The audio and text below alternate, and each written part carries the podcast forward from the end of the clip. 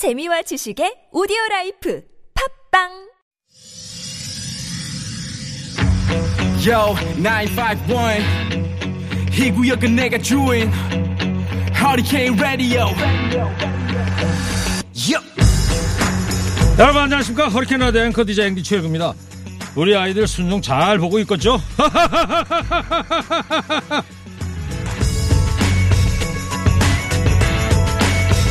공기역학적으로 보면 꿀벌은 날개의 폭과 크기 때문에 절대 날 수 없는 구조라고 합니다. 한마디로 날개는 작은데 몸은 너무 커서 날아오를 수 없다는 거죠. 그런데 재미있는 건 꿀벌은 자신이 가진 한계를 모른다는 사실입니다.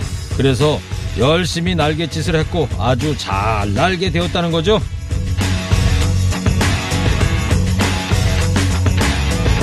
오늘 수능 보는 모든 수험생들이 잊지 말았으면 좋겠습니다. 코로나 시국에 고3으로 살았다는 거. 그 시간을 이겨내고 시험장에 무사히 섰다는 거. 그것만으로도 정말 장하다는 사실 말이죠. 오늘 시험 결과 어떻든 여러분에게는 한계는 없습니다. 이제 막 날갯짓을 시작했을 뿐입니다. 12월 3일 목요일 시동 거셨습니까? 출석 체크하면 행복합니다. 여러분 TBS 앱 50원 유료 문자 샵 연구로 출첵 부장으로 시기 바랍니다. 좋은 음악 꼬랄 뉴스 연중 무휴 허리케인 라디오 출격 선곡건달 김경래 PD의 첫 곡입니다. Christopher Cross Ride 오늘 수험생 학부모 듣고 계시면요 문자 주세요. 커피 쿠폰 보내드린답니다.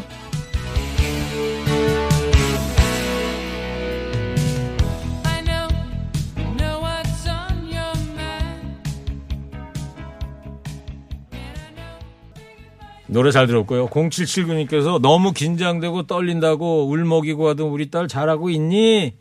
결과가 안 좋아도 아빠는 너의 노고에 박수를 보내며 우리 딸 사랑한다. 2099님, 건대부고 8기, 상기, 희정이, 낙훈이, 자녀들의 수능 대박을 기원합니다. 꼭 방송해 주세요. 일근님의 목소리 들려주세요.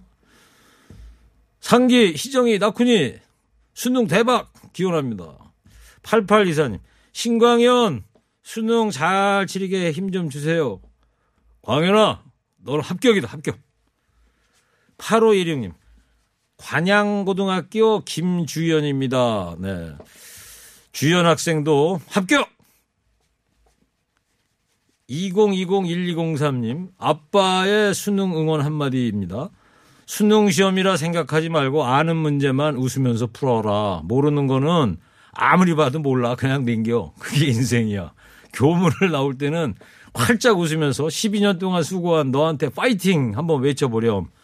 블랙야크 명산 100 완등자 최별희. 그 이름 석자만으로도 인생시험 만점 맞은 거야. 별은 언제나 빛나는 법이거든. 여주 제1고등학교의 최별희 아빠 최순관.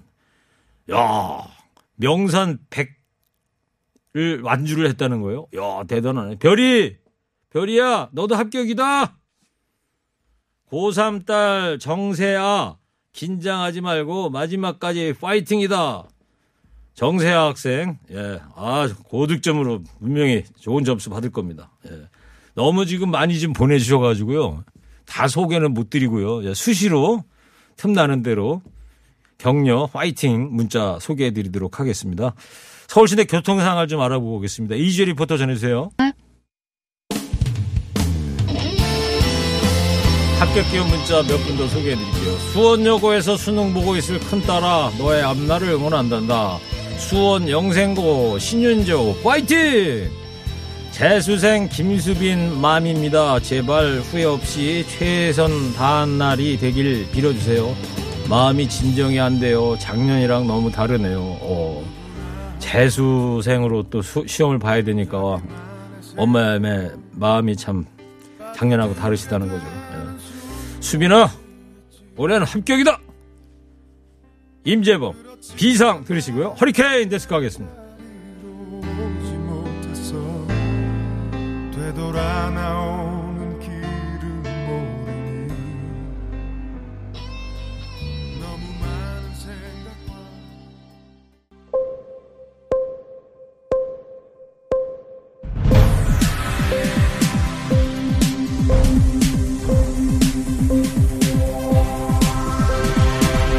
허리케인 데스크.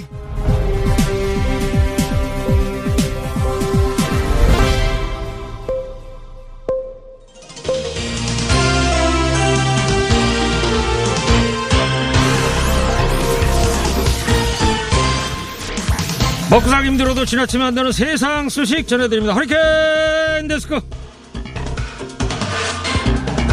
첫 번째 소식입니다. 오늘 코로나19 신규 확진자가 540명 발생했습니다. 특히 서울의 신규 확진자는 262명이 늘면서 역대 최다 기록을 경신했습니다.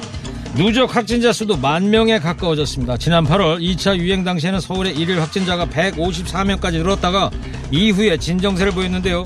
이번 3차 대유행은 일상 공간을 매개로 한 감염이 여러 곳에서 동시다발로 이어지면서 진화가 잘 이루어지지 않는 모습입니다. 감염 경로가 즉각 파악되지 않는 조사 중 사례 비율도 최근 며칠간 20%를 훌쩍 넘겼습니다. 수도권의 사회적 거리두기 2단계 조처가 7일까지로 예정된 가운데 정부가 현재 시행 중인 방역 대응 조처를 연장할 가능성을 시사했습니다. 어려울수록 더 힘을 내는 게 우리 민족이죠. 위기 극복의 DNA가 있는 민족입니다. 코로나로 이기는 코리아. 한 번 더 힘을 내보자고요. 오는 10일 공인인증제도가 폐지됩니다. 공인인증제가 폐지되면 금융거래는 어떻게 바뀔까요? 공인인증서 대신에 좀 더 간편해진 금융인증서를 발급받아 사용할 수 있게 되는데요. 금융인증 서비스는 불필요한 프로그램 설치 없이 언제 어디서나 금융결제원 클라우드에 연결하여 이용할 수 있습니다. 금융인증서는 한 번 발급받으면 여러 은행뿐 아니라 정부24, 국민신문고, 청약홈, 홈택스 등 다양한 곳에서 이용할 수 있습니다. 복잡한 비밀번호 대신에 여섯 자리로 숫자로 이루어진 간편 비밀번호 또는 패턴, 지문 등이 이용되고 유효기간 3년입니다. 단 지금 쓰고 있는 공인인증서는 유효기간까지 그대로 이용할 수 있습니다. 송금 한 번 결제 한 번 하려면 이거 설치해라 저거 설치해라 설치 지옥에 빠져서 포기한 적이 한두 번이 아니었는데요. 저 같은 사람한테는 참 반가운 소식이네요. 단 편리한 만큼 안전도 보장이 돼야겠죠.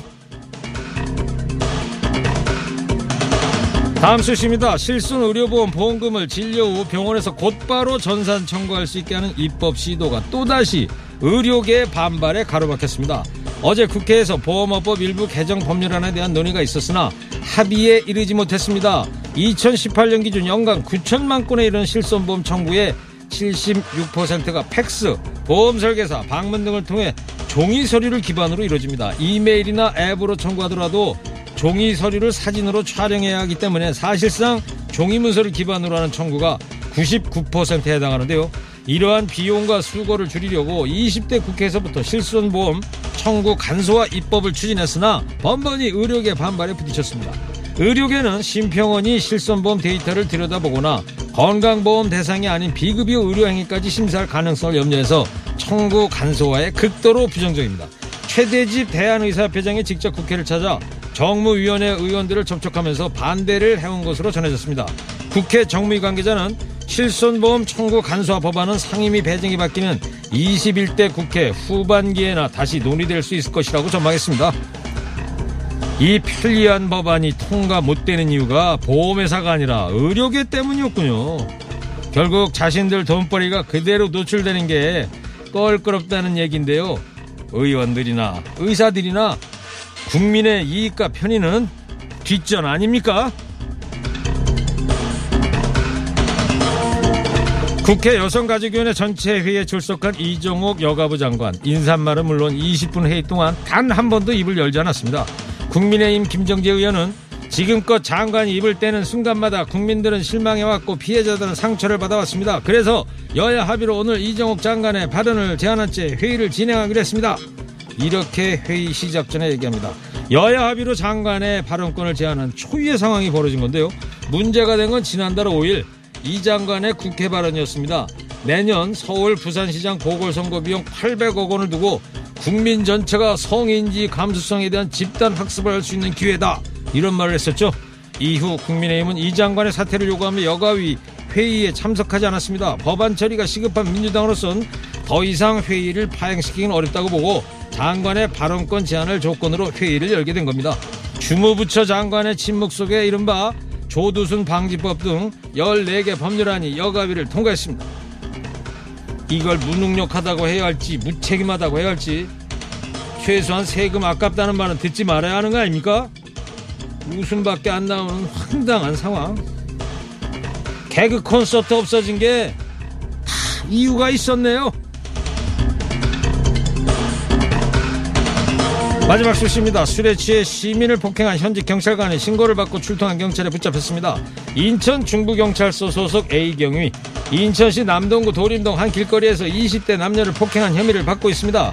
A경위는 당시 20대 여성과 함께 술에 취한 상태로 길거리에 있었는데요. 이들 사이에 오가는 말과 행동을 수상히 여긴 남녀가 A경위를 말리다가 폭행을 당한 것으로 조사됐습니다. 이 과정에서 A경위는 맞짱 뜨자! 이러면서 소리를 지른 뒤에 시민을 폭행한 것으로 알려졌습니다. 잡으라는 범인은 안 잡고 엉뚱한 시민만 잡았네요. 시민하고 맞짱 뜨는 현직 경찰관이라. 낮에는 시민의 지팡이, 술 취하면 시민의 몽둥이가 되나 봅니다. 오늘 허리케인 데스크 여기까지 하겠습니다. 깨어있는 시민이 됩시다. 잠시 후에 무거운 녀석들과 주요 뉴스도 자세히 살펴보겠습니다.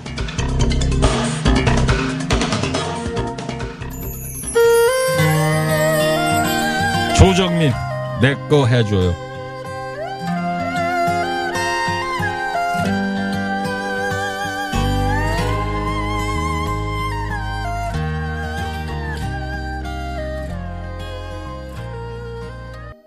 네, 노래 잘 들었고요. 오늘 수능일이라서 합격 기호 문자 청취자분들한테 봤는데 많은 분들께서 참여해주고 계십니다. 다 소개는 못 드리고요.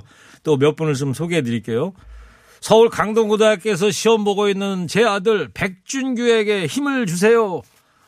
삼수라는 어려운 길을 택하고 시험 치르는 오늘까지 잘 이겨내온 너는 그것만으로도 승리한 것이다. 라고 최일구 앵커님의 응원을 부탁드립니다. 좋은 방송 감사드립니다. 백준규 군 좋은 점수 받아서 원하는 대학 합격. 남양주 판곡고등학교에서 시험 보고 있는 손영건 화이팅! 최선을 다했으니 좋은 결과가 있을 것이다. 네, 손영건 학생도 원하는 대학 합격 보장합니다. 허리케인 라디오가. 제 둘째 아들 군 전역하고 사수에 도, 사수에 도전합니다. 삼수가 아니고 사수. 김병준 수고했다. 저녁에 형하고 삼부자 치맥하자. 저녁에 보자. 야 병준 학생 예, 수고했어. 합격이야 합격. 이름을 쓰려니 울컥해지네요. 1년 재수하느라 마음 고생 많았을 텐데 5시 넘어 고사장에서 보면 안아줄게 상훈아. 좋은 결과 있을 거야. 네. 상훈 학생도 고생 많았습니다. 1년 동안. 네. 좋은 결과 있을 거예요. 최일구 아나운서님 열심히 수능 보고 있는 최현주 조금만 힘내라. 공부가 인생의 전부는 아니란다. 고모가 응원한단다. 파이팅. 최현주 학생 합격. 수능 1세대입니다. 수능 잘 치는 게 지금은 제일 중요한 것 같겠지만 30년 가까이 지나고 보니 그건 별로 중요한 게 아니라고 말해주세요. 일구형. 맞죠? 그럼요. 오늘 우리 조카 수능 보는데 끝까지 최선을 다해 긴장하지 말고 잘 봐라. 준아 화이팅. 예, 준 학생. 예, 화이팅. 곡차 한 잔 하는데 짠합니다. 대낮부터 지금 몇 시죠? 아, 자녀분 중에 수험생이 있으신가 보죠. 예. 간결하게. 사연은 잘 모르겠습니다만. 네. 지금 시각 2시 31분입니다. 뉴스는 필요 없어. 무거운 뉴스만 필요 있어. 당신에게 들려주고 싶어 무게 있는 뉴스를 무거운 녀석들이 전해줘. 무거운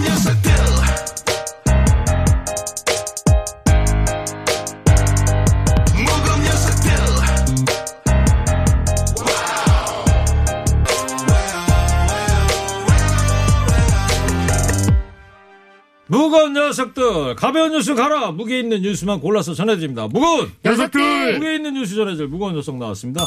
뚱커벨 인사이트계의 배종찬 소장입니다. 안녕하십니까. 시사계 선덕령 박연미 기자입니다. 안녕하십니까. 오늘도 아들과 함께 왔습니다. 아들이 저도 봤는데 수험생 되려면 한 몇 년 더 있어야 돼요? 아, 얼마 안 남았어요. 얼마 안 남았어요? 딱 10년만 10년? 기다리면. 자, 코너 끝에 방송만 잘 듣고 계시면 금세 맞출 수 있는 무게 있는 퀴즈 드립니다. 커피 쿠폰도 준비되어 있고요. 우여곡절 끝에 수능 치러지고 있습니다. 이 코로나 시국 속에 어, 수능이 역병 때문에 네. 미뤄진 거는 사상 처음이라면서요? 네, 사상 처음이에요. 그리고 앞서서도 이제 국가적 대사가 있어서 미뤄진 적은 있었거든요.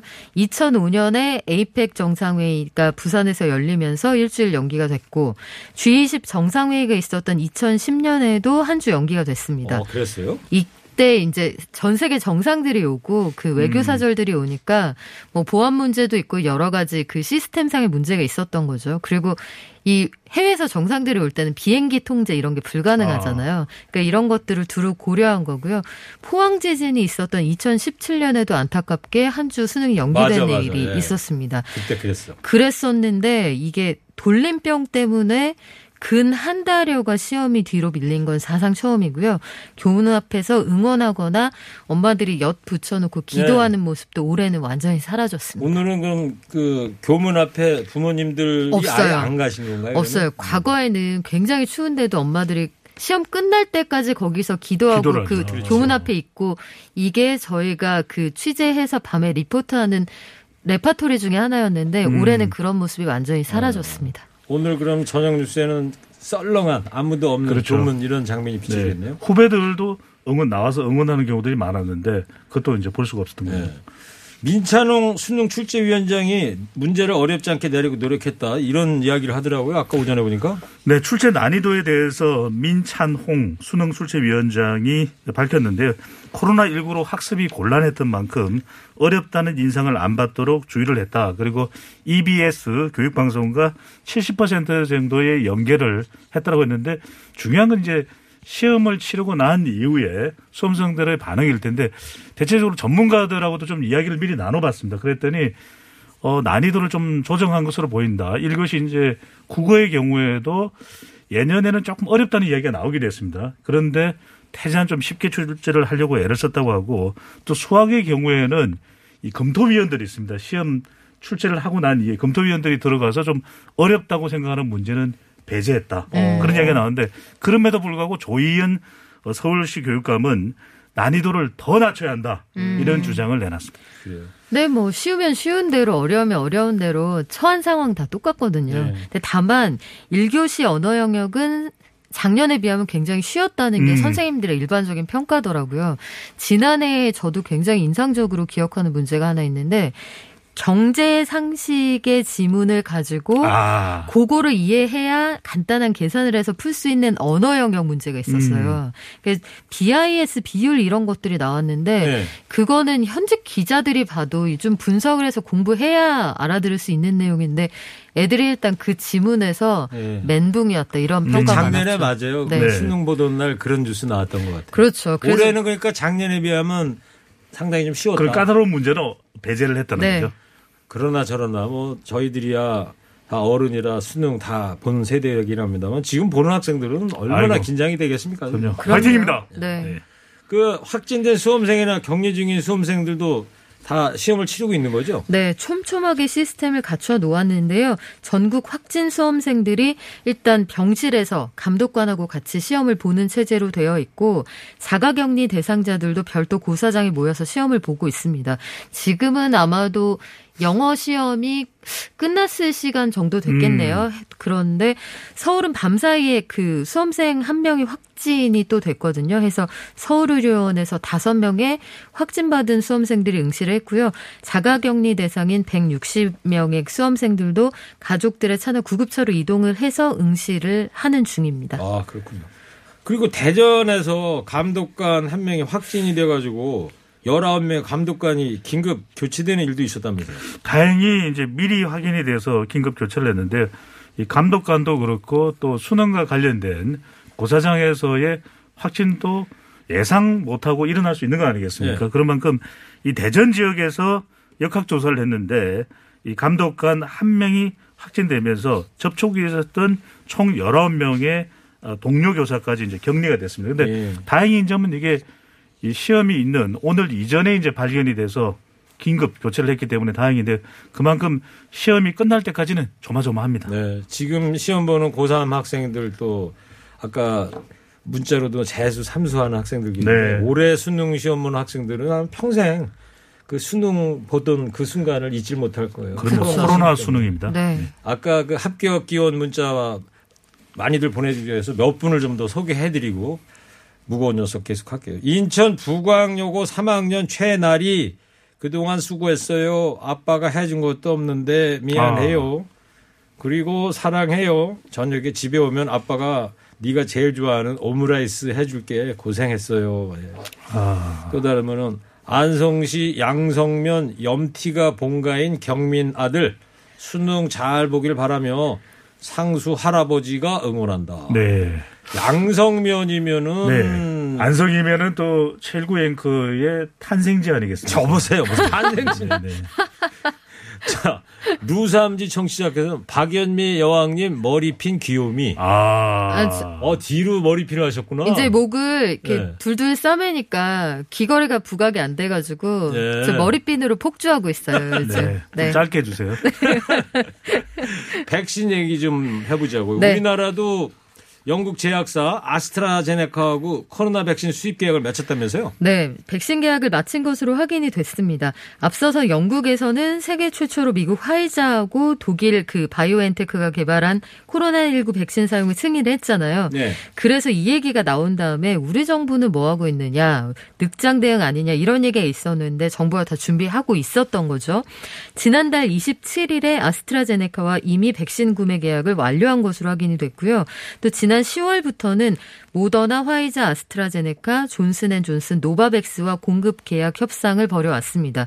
이 가운데에서 존슨앤존슨, 화이자하고는 일단 양해각서 MOU를 체결한 상태니까 아마 진전이 있을 것으로 보이고요. 네. 모더나와는 아직 논의가 진행되고 있는데 협상 결과 좀 더 나오면 이르면 다음 주에 정세균 총리가 정리해서 발표할 예정입니다. 네. 내년 예산 어제 통과된 내년 네. 예산에도 백신 예산을 많이 잡았죠? 네. 반영이 되어 있습니다. 네. 네. 9천억 원 정도 반영이 되겠죠. 그렇죠. 네. 아스트라제네카 이게 중요할 것 같은데요? 어우, 중요해요. 밑줄 몇 개 칠까요? 아스트라제네카 밑줄 7개, 왜? 행운의 7개, 우리 면역력을 좀 올려다오. 오, 글자 수도 일곱 개네요. 글자 수도 아스트라제네카. 7개. 그래서 오늘 네. 주가가 얼마인지 봤더니 네. 나스닥에 상장돼 있거든요. 아. 주당 53.39달러인데 와. 시가총액은 153조 7,776억 원입니다. 아, 경제에 대해서는 모르시는 네. 게 없어요. 아닌데. 막대 사탕 드리겠습니다. 네. 막대 코스피, 사탕. 코스피 여신. 자, 이용구 법무부 신임 차관이 이제 오늘부터죠 업무를 시작했어요. 취임 네. 일성도 나왔다면서요? 네, 그 취임하고선 가장 먼저 했던 이야기가 그 법과 원칙에 따라서 검찰 개혁을 그 허투루 하지 않겠다. 꾸준히 밀고 나가겠다 그런 입장을 밝혔고요. 그런데 이제 그 와중에 또 한쪽에서 나오는 이야기는 백운규 전 산업부 장관의 변호인이 변호인이었는데 어제 내정 직후에 사임기를 냈거든요. 네. 근데 이 검찰의 조사를 받고 있고 어쨌든 사법 절차가 남아있는 사람의 변호인이었는데 이분이 윤석열 총장 징계위에 들어가게 되었으니 요건 문제가 있다. 야당은 지금 이렇게 지적을 하고 있습니다. 이용구 이제 신임 차관. 네. 음. 그 징계위가 내일 예정대로 이제 열릴 전망인데 이제 차관도 새로 임명이 됐으니까 위원장은 이 외부 인사가 맡을 수도 있다면서요? 그렇습니다. 방금 전에 문재인 대통령이 청와대에서 어, 발언을 했습니다. 이 강민석 대변인이 내용을 알렸는데 문재인 대통령은 윤석열 총장의 징계위가 절차적 정당성과 어, 공정성을 담보해야 된다고 했고요. 어떤 가이드라인도 없다. 어, 미리 무엇을 결정하고 하는 것이 아니기 때문에 충분히 징계위가 진행되는 과정을 좀 지켜보기 바란다. 예. 이런 당부의 이야기를 꺼내놨는데 이용구 신임 법무부 차관이 사실상 징계위의 위원장을 맡게 되는데 이럴 경우에 상당한 부담이 될 수밖에 없거든요. 그렇죠. 그런 만큼 다른 외부 징계위원이 위원장을 맡을 가능성이 높다. 이것도 역시 문 대통령이 방금 전에 밝힌 가이드라인이 없다는 입장 또 절차적 정당성과 공정성을 담보하기 위한 방안으로 보입니다. 예. 지- 그 윤석열 총장 측 징계위 재연기를 요청할 예정이라고 그러는데 근거가 뭐예요? 어, 일단 형사소송법상으로는 소환 통지서를 받고 나서 그 다음 날로부터 5일이 넘는 유예 기간을 둬야 한다. 그러니까 준비할 시간을 충분히 줘야 조사받는 사람의 방어권이 보장된다. 이렇게 돼 있거든요. 그런데 통지서가 어제 배달이 되었으니까 적어도 8일 이후가 되어야 이 절차상의 정의를 갖출 수 있다. 이런 주장이에요. 근데 그래서 더 재연기 신청을 했다. 그렇죠. 그래서 법무부는 여기에 대해서 재연기는 부적절하다 이런 입장입니다. 음. 그 전에 이미 징계위가 열리는 걸 알고 있었고 한 차례 연기했기 때문에 부적절하다는 입장인데 개인적인 의견을 말씀을 드리자면 이 절차적인 문제 때문에 두 번의 어떤 심의와 같은 과정에서 절차상의 문제점 지적을 받았잖아요. 그렇죠. 그렇다면 사안이 워낙 중대하고 무거운 만큼 또 큰 진통을 겪고 있는 사안인 만큼 절차적으로 시비가 있을 만한 부분들은 그냥 해달라는 대로 해주고 내용만 가지고 다투는 게 추후에 훨씬 더 이 결과에 승복하는데 깔끔하지 않을까 이런 생각도 들어요. 절차적 정당성이 중요하다. 네. 근데 이제 또 윤석열 총장의 법률 대리인이 계속 이런 이 좀 징계위원회를 연기해야 된다 이런 이야기 주장을 하는 이유 내일 징계위가 열리고 난 이후에는 또 소송이 된다면 소송을 진행할 때 이게 또 윤 총장 쪽에서는 꺼내들 수 있는 카드가 되거든요. 절차가 정당했느냐 이걸 위한 또 네. 그렇죠. 포석으로도 미리 이야기 또 하는 것이라고도 그러니까 볼수 있겠고요. 뭐 전략상 그 어떤 전략 전술상의 문제인데 이 어떤 결점이 없이 흠결 없이 절차를 진행하는 거는 쌍방의 다툼을 줄이기 위해서 좀 좋을 것 같고요. 이게 내일 하루에 결론이 안 날 수도 있다고 그렇죠. 봐요. 이게 추미애 장관은 빠져있기 때문에 6 여섯 명이서 지금 구성하게 되잖아요. 그러면 이 결정은 과반 이상의 동의가 필요하거든요. 그러니까 최소로 징계위 참석해야 되는 인원이 지금 규정상 몇 명으로 되는지 그것까지는 모르겠는데 그 참석한 인원이 만약 여섯 명이 다 왔는데 3대 3으로 나뉘거나 이러면 결론이 안 날 수가 있어요. 네. 해서 징계위가 반드시 내일 결론을 낼 거냐 그건 아직 알 수 없는 상황입니다. 네, 그렇군요. 내일이 안 나고 또 몇 번 더 회의를 할 수도 있는 그럴 상황인 수도 있는 거고. 상황이에요. 네. 지켜보는 걸로 하고요.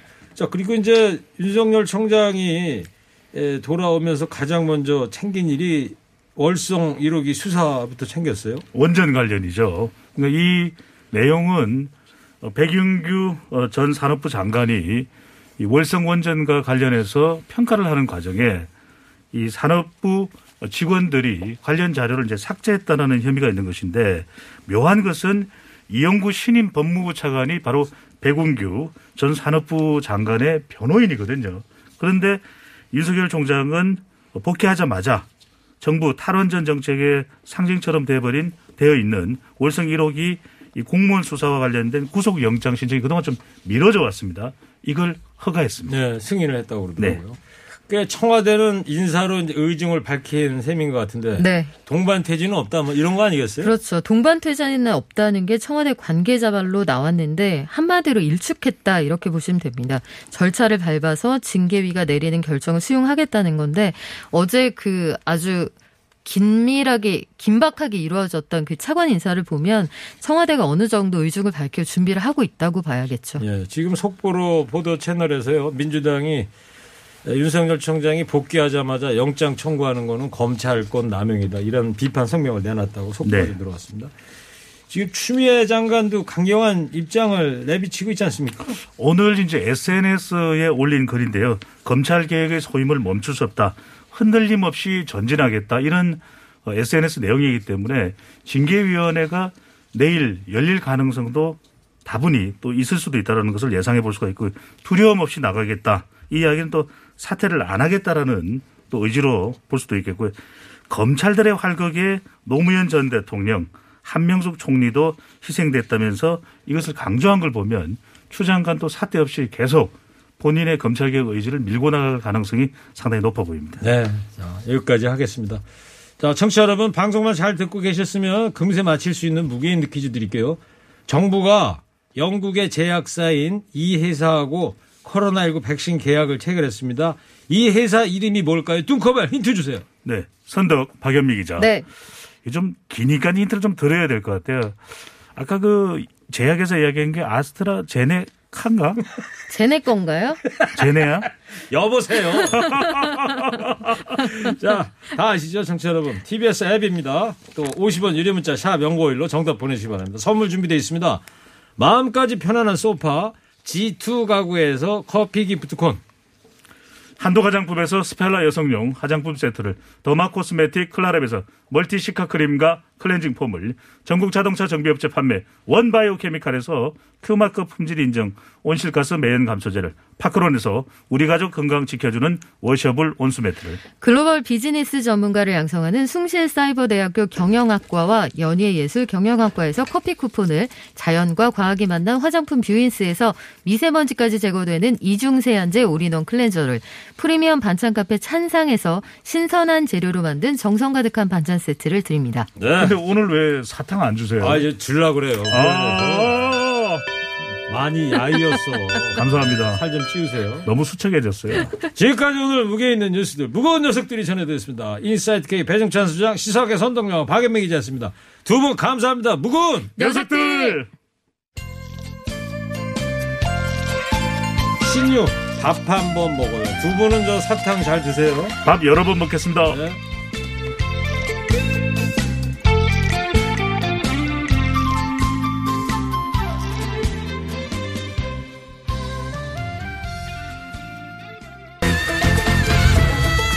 네, 신유의 밥 한번 먹어요. 이번에는 커피 마셔야 됩니다. 강수빈 마시던 커피로 주세요. 그러시고요. 조금 전 무게 퀴즈 정답 아스트라제네카입니다. 잠시 후 3부 이기자 코로나19 합니다. 가야금 연주자 예지 씨와 함께 합니다. 채널 고정해 주세요. say